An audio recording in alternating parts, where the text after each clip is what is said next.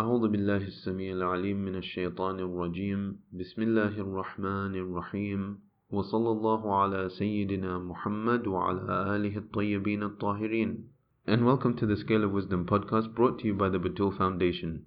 In this episode we are going to speak about man, al-insan, not meaning man in terms of a male, man in terms of the human or of mankind. And in the religion of Islam, the human holds a very high value amongst the creations of Allah subhanahu wa ta'ala. Allah subhanahu wa ta'ala has endowed the human being with the ability to know Him in a way that He has not endowed other creations. And at the same time, He has also tested him with faculties which He hasn't tested other creatures with.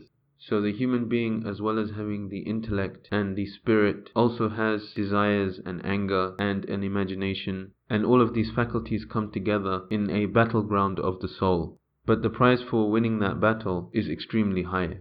The first section in Mizan al-Hikmah speaks about the dignity of man. Allah subhanahu wa ta'ala in the Holy Quran says, Certainly we have honored the children of Adam, and carried them over land and sea, and provided them with all the good things, and given them an advantage over many of those we have created, with a complete preference. So as we can see from this ayah or from this verse of the Holy Quran, Allah subhanahu wa ta'ala has honored human beings and provided them with many many bounties and given them preference over other creations. The Holy Prophet wasallam is reported to have said, Nothing is more honored by Allah than the son of Adam. He was asked, Not even the angels, O Messenger of Allah? He said, The angels are compelled like the sun and the moon. So here in this tradition the Holy Prophet ﷺ explains that the honor of mankind or of human beings comes from their ability to choose and from their free will.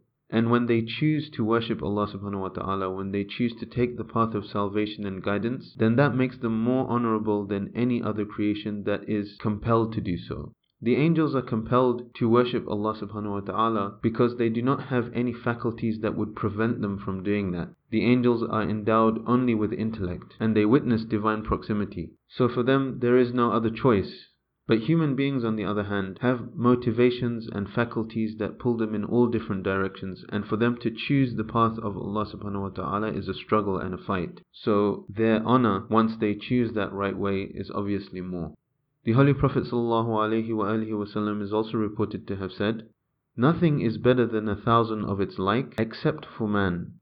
So this is an interesting tradition where the Holy Prophet ﷺ explains that there are humans that are better than a thousand humans. And that of course is due to their proximity with Allah subhanahu wa ta'ala. Whereas all other animals and creations do not take these kind of choices and are therefore not able to distinguish themselves in this way. Rather, any inanimate object that you take into consideration, there is no preference of one over a thousand, in the same way any plant or any other animal. But when it comes to human beings, human beings can be distinguished to this degree. Imam Sadiq alayhi is reported to have said, when Abdullah bin Sinan asked him, Is man better or the angels? replied, The Commander of the Faithful alayhi said, Allah the Exalted gave the angels intellect without desire. He gave the beast desire without intellect. And He gave both to the sons of Adam. So a man whose intellect prevails over his desire is better than the angels, whilst a man whose desire prevails over his intellect is worse than the beasts. So this tradition explains all of the ideas that we've just spoken about. The next subsection talks about the reason for man's creation.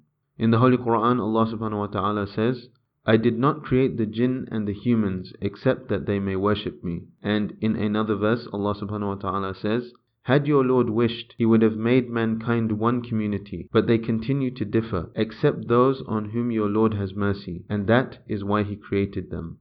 So according to the verses here, an essential reason for creating mankind is that they worship Allah subhanahu wa ta'ala. Not because Allah needs that worship, but rather this worship is a path towards His knowledge, a path towards knowing Allah subhanahu wa ta'ala, and that is in the benefit of the human. And that benefit is out of Allah subhanahu wa ta'ala's mercy, and He created them out of His mercy. So when a human being knows the purpose of their creation, then they know the path that they need to take towards salvation, and they know that that path has been chosen for them by a merciful Lord. Imam Ali alayhi salam is reported to have said, You were ordered to fear Allah, and you were created for obedience and good deeds. And Imam al-Husayn alayhi salam is reported to have said, O people, Allah, exalted be His remembrance, has only created people so that they may know Him. And when they know Him, they worship Him. And when they worship Him, they become needless of worshipping others by His worship. A man asked him, O son of the Prophet, may my parents be your ransom? What is meant by knowing Allah? He replied, It is that the people of each era must know their Imam, to whom obedience is mandatory. This tradition brings together two concepts. One is that of knowing Allah subhanahu wa ta'ala and the other is of knowing the Imam. And the relation between these two knowledges is a deep discussion. But to somewhat dabble our feet in it, it can be understood in theorizing over the reality of the Imam as the knower of Allah subhanahu wa ta'ala and his ontological reality as the first creation of Allah subhanahu wa ta'ala in the Muhammadan reality, the Haqiqa Muhammadiyah.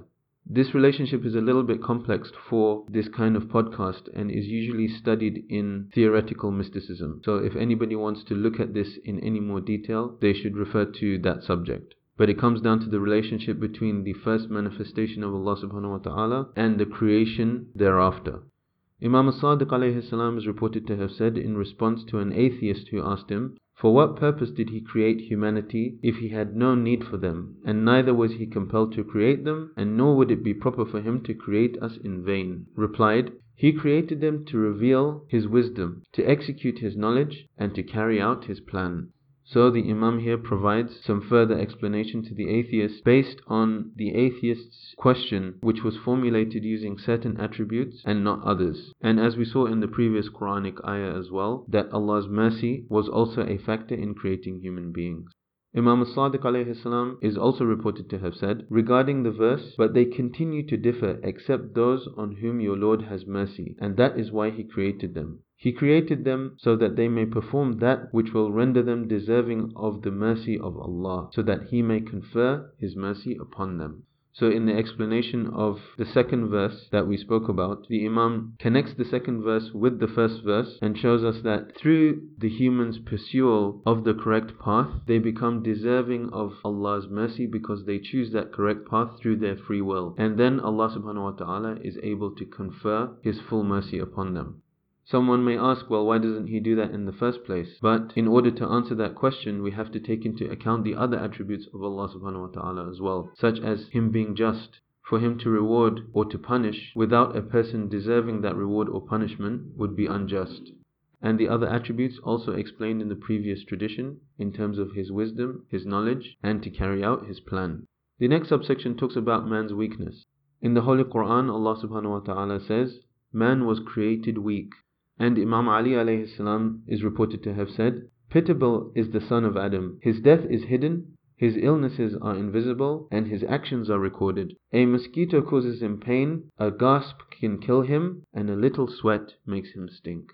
So it is not upon man to become arrogant. It is not upon man to think that he is anything special despite him being honored by Allah subhanahu wa ta'ala. He is still a creation, and it is through that weakness that he has that he connects to the All Powerful, and he realizes his weakness and humanity in front of the All Merciful. The last subsection talks about measuring man's value. Imam Ali alayhi salam is reported to have said, Man is measured according to his two little organs, his heart and his tongue, so that when he fights he should do so with a firm heart, and when he speaks he should do so with eloquence. So a human being is judged according to these two organs, the heart and the tongue. So a person needs to work on their heart and increase the faith inside their heart so that their heart becomes firm with faith.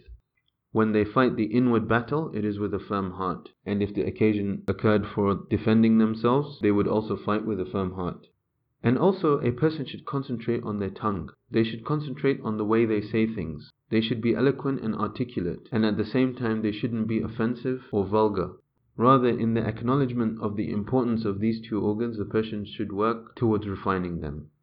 So while this section in Mizan al-Hikmah doesn't give us a complete picture of man in Islam or of the human being in Islam, there were some good points to think about. Inshallah, in the next episode we will talk about banes, الآفات وصلى الله على سيدنا محمد وعلى آله الطيبين الطاهرين